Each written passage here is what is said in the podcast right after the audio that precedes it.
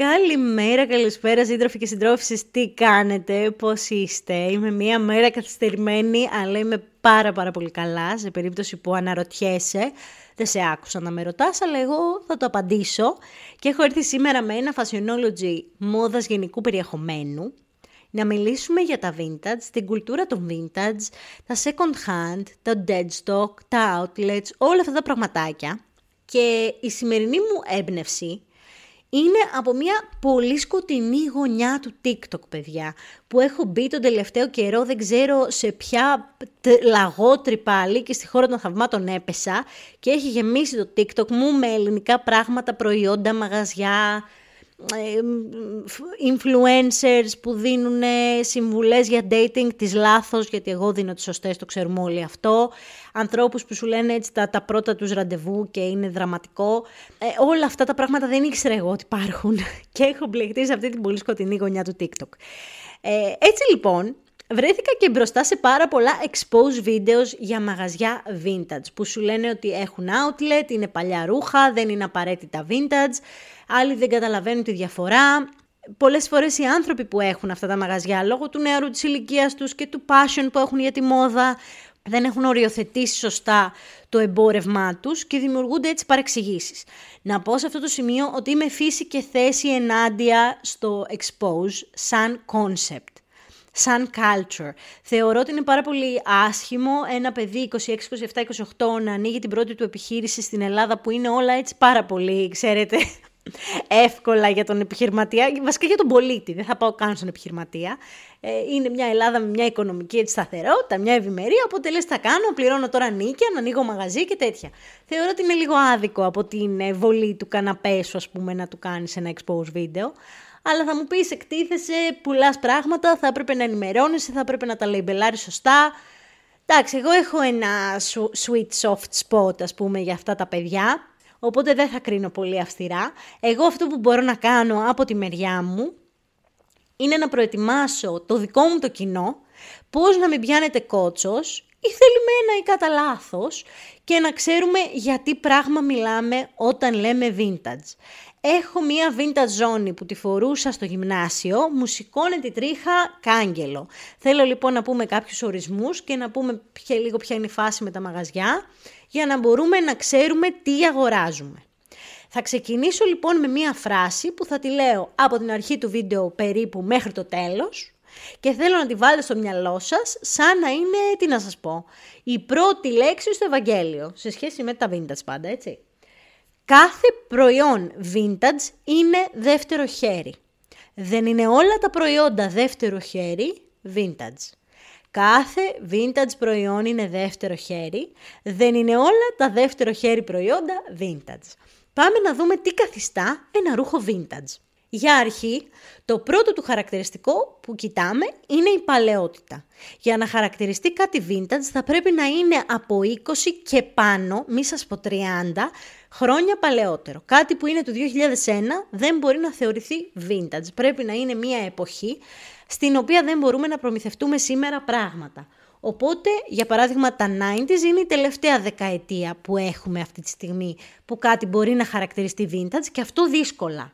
Δηλαδή θα πρέπει να είναι πολύ συγκεκριμένο πράγμα της εποχής για να χαρακτηριστεί vintage. Το δεύτερο πράγμα που κοιτάμε για να χαρακτηρίσουμε κάτι vintage είναι αν κουβαλάει το ρούχο τα χαρακτηριστικά της εποχής καθαρά.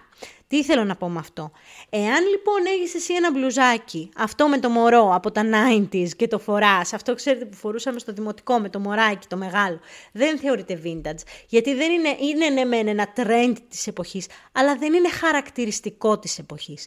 Αν η μητέρα σου σου δώσει ένα σακάκι με πάρα πολύ έντονες βάτες, μπόξι, σε ένα πουά, αυτό είναι vintage. Ακόμα και αν είναι 30 ετών που είναι λίγο οριακό, θεωρείται vintage γιατί ε, κατευθείαν το μυαλό σου πηγαίνει σε μια χαρακτηριστική συγκεκριμένη εποχή. Δεν μιλάμε φυσικά για φορέματα 40s, 50s, 60s, αυτά ό,τι και να είναι, ό,τι μάρκα, ό,τι και χαρακτηριστικά να έχουν, είναι τόσο παλιά που πραγματικά προφανώς είναι vintage. Αλλά Τρίτο και σημαντικότερο και πάρα πάρα πολύ debatable από στυλίστες και από σχεδιαστές, χαρακτηριστικό ενός ρούχου για να το πούμε vintage, είναι το brand. Πάρα πολλοί σχεδιαστές και στυλίστες και άνθρωποι της μοδός και των περιοδικών και των κινημάτων αυτών τέλος πάντων θεωρούν πάρα πολύ αυστηρά ότι αν κάτι δεν είναι μάρκα, δεν είναι vintage. Και όταν λέμε μάρκα, εννοούμε βαρβάτο ή κότ κουτί. Αν κάτι δεν είναι Chanel, αν κάτι δεν είναι Yves Saint Laurent, αν κάτι δεν είναι Dior, τότε δεν είναι vintage. Εκεί εγώ έρχομαι και τσινάω λίγο και πιστεύω ότι έχουν μερίδιο στη μόδα και στο trend και τα premium brands. Τι είναι τα premium brands, μπορεί να το πω σε άλλη εκπομπή, αλλά για να δώσω κάποια παραδείγματα, τα Levi's, τα Wrangler, τα Harley Davidson, τα δερμάτινα, τα Lee και έχω συγκεκριμένα παραδείγματα μοντέλων αυτών των εταιριών που έχουν χαρακτηριστεί vintage. Αν λοιπόν βρούμε ένα σακάκι μπελαντόνα, το οποίο δεν έχει και ιδιαίτερες βάτες και το οποίο δεν ξέρουμε και από ποτέ είναι. Ρισκάρουμε να το πούμε vintage. Όχι, το γάμα το, πες το απλά second hand. Μια χαρά είναι και το second hand. Υπάρχει πάρα πάρα πολύ μεγάλο κόμπλεξ στην Ελλάδα όσο αφορά τα δεύτερο χέρι ρούχα. Ενώ παίρνεις από τη μαμά σου και από τη θεία σου και από τη γειτόνισσα μια τσάντα που είναι Louis γιατί σου καλαρέσει, λίγο το second hand το έχουμε στο φτύσιμο και σε αυτό φταίει α, το ότι δεν είναι στην κουλτούρα μας να επαναχρησιμοποιούμε τα ρούχα, αλλά παιδιά, από το να χρησιμοποιούμε Zara Bershka Pull&Bear 52 εβδομάδες μόδας που λυσάμε όλοι να σας λέμε ότι έχουν καταστρέψει τη μόδα ολοσχερός, Προτιμώ χίλιες φορές να παίρνετε πράγματα τα οποία τα έχει φορέσει κάποιος άλλος. Φυσικά θα τα πλύνετε και θα τα απολυμάνετε και τα λοιπά. Ρούχο είναι. Δηλαδή με την ίδια λογική δεν πρέπει να κάθεστε και έξω στις καρέκλες. Γιατί θα μου πεις, δεν θα το βάλω πάνω μου κατάσαρκα. Ναι, OK, okay, και όταν δοκιμάζεις ένα δοκιμαστήριο, πάλι βάζεις κάτι πάνω σου κατάσαρκα που πίστεψέ με δεν το έχει πλύνει και κανείς πριν από αυτό. Ε, Ας μην είμαστε τόσο σιχασιάρηδες. Είναι πλέον παγκόσμιο trend εδώ και 50 χρόνια το, το second hand. Δεν χρειάζεται κάτι να είναι vintage. Δηλαδή, δεν υπάρχει τίποτα κακό στο να αγοράζουμε second hand. Δεδομένου ότι είναι και πιο στυλάτα, γιατί η μόδα κάνει τρυπάκια εδώ και πάρα πολλά χρόνια. Ε, και δεύτερον, έχουν πολύ καλή τιμή. Έχουν πολύ καλή τιμή. Δηλαδή, αυτή τη στιγμή μπορείς να βρεις ένα ε, second hand jean φτηνότερο από ένα jean HM. Και θέλω να σου υποσχεθώ ότι το second hand jean θα είναι καλύτερο σε ποιότητα. Γιατί όσο περνάνε τα χρόνια, ψάχνουμε το πιο φτηνό, το πιο γρήγορο. Μιλάω για τα υλικά των υφασμάτων. Οπότε η ποιότητα όσο περνάνε τα χρόνια πέφτει και θα πάρεις ένα τζιν το οποίο δεν έχει ιδιαίτερα ξεβάματα ή τέλος πάντων είναι ένα πολύ κλασικό bootcut τζιν, αν το πάρεις από ένα βιντατζάδικο, υπάρχει πολύ μεγάλη πιθανότητα να έχει περισσότερη περιεκτικότητα σε denim και λιγότερη σε πλαστικά από ότι να το πάρεις από το H&M. Έτσι. Οπότε γιατί να μην το κάνεις; Απλώς αυτό που ήρθα να σου πω εγώ σήμερα είναι να μην το πληρώσεις vintage. Και πάμε να εξηγήσουμε τι εννοώ. Ένα Levi's 501 είναι ένα πάρα πολύ συγκεκριμένο Levi's κομμάτι, έχει μια ιδιαιτερότητα στη γραμμή του, όπως έχει και το Wrangler 13MWZ, πολύ συγκεκριμένο vintage κομμάτι της Wrangler. Αυτά μπορείς να τα βρεις σε αρκετά υψηλή τιμή. Εάν τώρα βρεις ένα Mi 60 παντελονάκι 90s το οποίο έτυχε και κάποια το έδωσε πίσω και στο, σου ζητήσουν 190 ευρώ γι' αυτό, να βάλεις τις φωνές. Να τους πεις παιδιά για ποιο λόγο, πόθεν πώς. Αυτή τη στιγμή υπάρχει έξω το Lee Rider το παντελόνι ας πούμε με τα fly, τα zip fly ε, των 40s που αυτή τη στιγμή πουλιέται και 4 εκατοστάρικα. Άντε ψάξε να το βρεις, δεν θα το βρεις σε μιντατζάδικο στην Αθήνα. Απλά σου λέω ότι μπορεί να φτάσει τιμή στα 4, στα 5, στα 6 εκατοστάρικα για ένα τζιν. Όμως θα πρέπει να είναι συγκεκριμένου ε, brand και συγκεκριμένο μοντέλο. Γιατί μπορείς να βρεις ένα τζινάκι ε, Levi's, το οποίο να είναι περίπου στα 80, 70, 80 ευρώ, που είναι μια καλή τιμή, δεδομένου ότι είναι πολύ φθηνότερο, ίσως και μισή τιμή, από ένα κανονικό original Levi's καινούριο. Τότε ναι, αξίζει. Και δυστυχώς, αυτή η νοοτροπία του να κάνουμε overpriced τα προϊόντα επειδή έχουμε βάλει στο μαγαζί μας την ταμπέλα βιντατζάδικο θα πρέπει να πεθάνει. Και θα πρέπει εσείς, σαν καταναλωτές, να ενημερώσετε τους καταστηματάρχες αυτών των μαγαζιών ότι γενικά δεν τρώτε σαλάτα το μεσημέρι, δεν τρώτε χόρτα. ξέρετε τι παίζει. Να πεις ότι ξέρεις τι, αυτό που μου πουλάς δεν είναι μάρκα. Πώς είναι vintage και όχι second hand; Αν τους κάνεις call out εσύ και άλλα δύο-τρία άτομα, θα αναγκαστούν, πιστεύω, θέλω να πιστεύω, γιατί έτσι είμαι εγώ καλός εχόντων, ξέρεις. Πιστεύω ότι θα ε, συμμορφωθούν κάπως. Ελπίζω και εύχομαι ποτέ να μην φτάσουμε στο σημείο τα Zara, Bershka, Pull&Bear να κάνουν vintage Αν και έχω να σας πω ότι το Zara έχει ανοίξει καινούριο website το οποίο λέγεται Preloved. Οπότε μπορείς να, τουλάχιστον στην Αγγλία, να επιστρέψει στα παλιά σου ρούχα τα Zara και να το αγοράσει κάποιος δεύτερο χέρι. Εντάξει, δεν έχω πολλά να πω σε αυτό το σημείο. Δηλαδή δεν θα αφήσει ο Κυρζάρας άνθρωπο να βγάλει φράγκο. Φράγκο τσακιστό. Δεν, δεν μπορώ καν, καν, καν. Δεν, δεν ασχολούμαι. Υπάρχουν εντωμεταξύ πάρα πολλά second hand μαγαζιά εδώ στην Αγγλία και είναι πάρα πολύ ωραία επιχειρηματική ιδέα να το κάνετε και στην Ελλάδα. Αν κάποιος μακούει και έχει το budget και την όρεξη και γουστάρει. Υπάρχουν πάρα πολλά μαγαζιά που είναι τα λεγόμενα charity shops, στα οποία μπορείς να βρεις δεύτερο χέρι ρούχα, και τα έσοδα των οποίων πηγαίνουν σε διάφορους κοινοφελείς ας πούμε σκοπούς. Κατά του καρκίνου, του Αλσχάιμερ, διάφορα ιδρύματα κτλ. Έχω να σας πω ότι σε ένα κολοχώρι έξω από το Λονδίνο ε, έγινε μπροστά μου συναλλαγή παπουτσιών Balenciaga στα 15 ευρώ. Δεν ξέρω ποιος τα κοστολόγησε, δεν ξέρω κάποια νου του έφυγε, δεν τα είδε, δεν, ε, απλά είπε παιδιά σήμερα θα βάλουμε όλα τα αθλητικά παπούτσια 15 ευρώ. Ε, το είδα μπροστά μου και αναγκάστηκα ειλικρινά, αναγκάστηκα, ήθελα, επειδή ήταν και μικρό κορίτσι αυτή που τα πήρε, λέω μπορώ να τσεκάρω αν είναι αληθινά, γιατί ε, απλά, απλά από περιέργεια. Και μου είπε ναι, εννοείται θέλω κιόλας να τσεκάρεις αν είναι αληθινά. Παιδιά τα τσέκαρα, ήταν εντελώς αληθινά, απλά ο πολιτής εκείνη την ώρα δεν ήξερε πώς να τα κοστολογήσει. Fun story time ήταν αυτό. Ε, φύγανε μπροστά μου ε, ένα ζευγάρι μπαλενσιάγκα παπούτσια τα οποία ε, φύγαν στα 15 ευρώ. Και όχι τίποτα άλλο. Το χειρότερο σε όλο αυτό το story time ήταν, παιδιά, ότι ήταν και το νούμερό μου. Ήταν και το νούμερό μου. Πάμε λοιπόν να μιλήσουμε για το deadstock και το, όπως είπαμε, είπαμε τη διαφορά μεταξύ vintage και second hand. Okay. Πάμε να μιλήσουμε για το deadstock ή το outlet, όπως θέλετε πείτε το. Όταν λοιπόν ένα μαγαζί κλείνει, γιατί τους το παίρνει τράπεζα ή whatever, αυτά τα πράγματα πάνε σε μια αποθήκη. Όταν το στόκ σου σου μένει απούλητο. Περνάει όλη η σεζόν, κανείς δεν πήρε το συγκεκριμένο παντελόνι και έμεινε απούλητο. Υπάρχουν λοιπόν πάρα πολλές εταιρείες που η δουλειά τους είναι να μαζεύουν αυτά τα προϊόντα, για επιπινακίου φακή εννοείται, και να τα πουλάνε σε άλλα μαγαζιά. Προσοχή τώρα. Αυτά τα προϊόντα δεν είναι ούτε ελαττωματικά, ούτε κακής ποιότητας. Απλά επειδή είναι 2, 3 και 4 κολεξιόν πίσω, καταλαβαίνουν ότι δεν θα τα πουλήσουν και τα δίνουν στα στοκάδικα που λέμε. Όπως είναι το factory outlet, όπου βλέπετε τη λέξη outlet σημαίνει ότι είναι μια χαρά προϊόντα παλαιότερων σεζόν.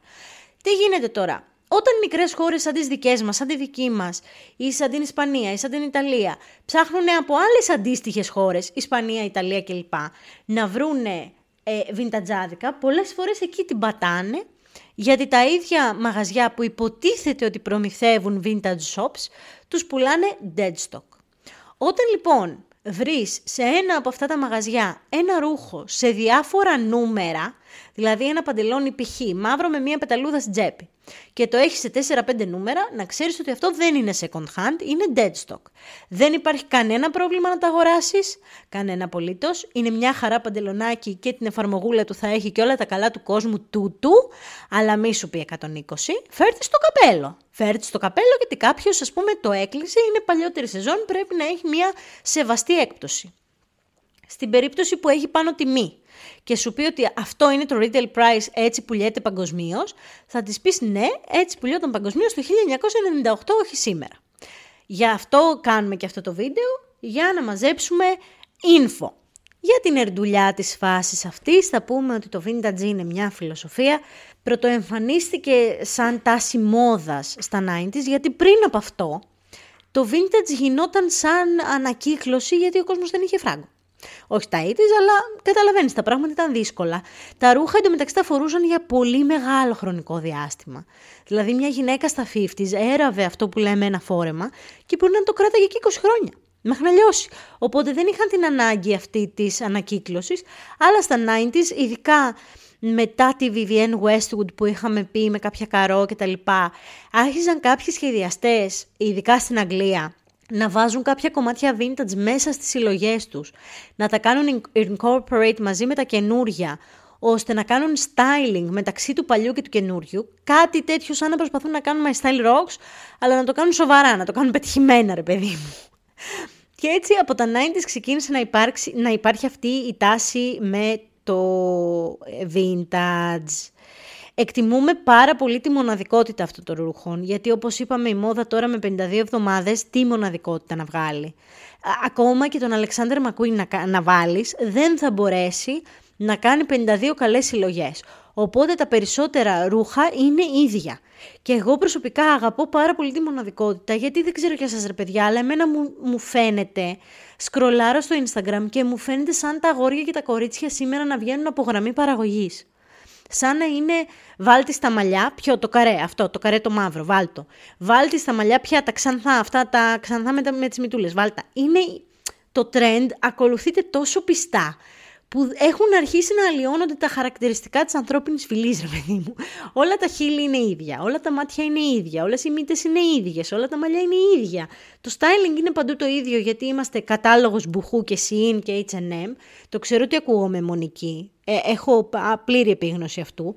Αλλά έβλεπα ας πούμε και άτομα που έκαναν βίντεο protesting για το κόστος της μόδας και είναι κατάλογος μπουχού και Shein. Δεν δε, δε, δε μπορώ. Δεν μπορώ, κάπου δεν μπορώ.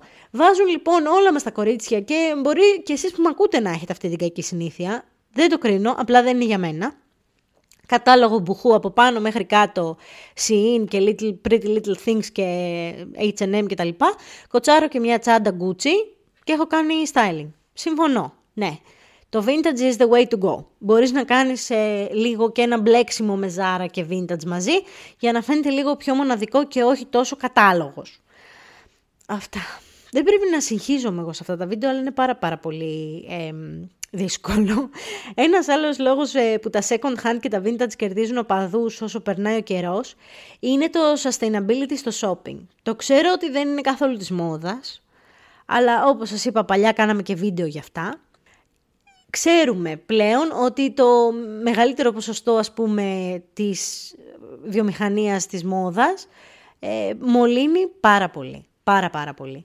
Οπότε επαναχρησιμοποιούν, επαναχρησιμοποιώντας ρούχα που ήδη υπάρχουν στο ράφι και μας αρέσουν και εξυπηρετούν ένα σκοπό, κάνουν καλό στο περιβάλλον, αλλά εντάξει πείτε μου αν θέλετε να κάνω επεισόδιο και γι' αυτό και για τη μόδα και, το, και τις καταστροφές κτλ. Αν και κανέναν νομίζω δεν ενδιαφέρει αυτό, πιο πολύ μας νοιάζει ε, το σουσού και σχεδιαστές κτλ. Οπότε τέλος πάντων. Πείτε μου στο Instagram αν έχετε απορίες για ε, vintage μαγαζιά κτλ. Εγώ βασικά τελευταία φορά που έφυγα από την Ελλάδα πριν 7-8 χρόνια είχαμε το Kilo Shop και ένα μαγαζί ξέρω εγώ vintage στο Αεξάρχεια. Οπότε δεν είμαι ο κατάλληλος άνθρωπος για να με ρωτήσετε για εγχώρια βιντατζάδικα, αλλά μπορείτε να με ρωτήσετε για online και για Αγγλία. Ό,τι θέλετε, εγώ είμαι εδώ για σας. Ευχαριστώ πάρα πολύ που ήρθατε στο μικρό μου ραντάρισμα slash podcast. Θα τα πούμε την άλλη εβδομάδα με ένα νέο σχεδιαστή. Σας φιλώ γλυκά στα μούτρα. Ε, τώρα που τελειώσαμε αυτό το podcast, θέλω να σας ενημερώσω ότι όπως παλιά στο Alter μετρούσαμε τις τσιπούρες για να κερδίσουμε ένα δώρο, σε αυτό το podcast θέλω να μετρήσετε πόσες φορές είπα τη λέξη συγκεκριμένο, συγκεκριμένο μοντέλο, συγκεκριμένο σχεδιαστή, συγκεκριμένο ρούχο και όποιος το βρει θα κερδίσει ένα πολύ συγκεκριμένο μήνυμα από τη συγκεκριμένη ε, creator εδώ. Αυτά. Τώρα κανονικά φιλιά στα μούτρα. Γεια.